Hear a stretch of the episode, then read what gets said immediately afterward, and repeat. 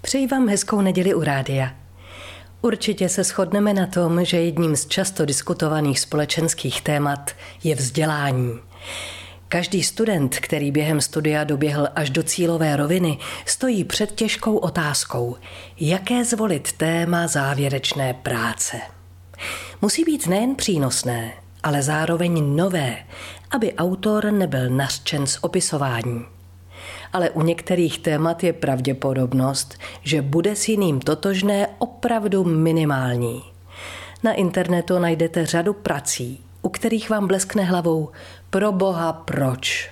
Možná můžu věřit tomu, že téma kůň a jeho podíl na tvorbě hodnotové orientace současné společnosti může přinést řadu vzrušujících podnětů. Ale už hůř chápu smysl práce, tom a Jerry versus jen počkej zajíci.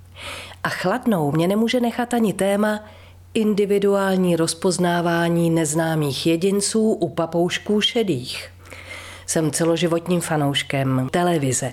Proto mě zaujala práce stereotypy v konstrukci postav seriálu Velmi křehké vztahy na základě jejich majetkových poměrů a společenské třídy. Případně ošklivka Katka a chůva k pohledání optikou feministických kritik. A úplně mě dostalo téma televize v rodinách, které ji nevlastní. Pokud si student ekonomie zvolil pro svou závěrečnou práci téma, je sledování dětské lokomotivy komplementem nebo substitutem pro poptávku po styku s nezletilými. Docela by mě zajímalo, kde a čím se teď autor živí. Kam profesně směřuje autor práce Alkohol a pohybová aktivita u zaměstnanců celní zprávy je mi naopak jasné.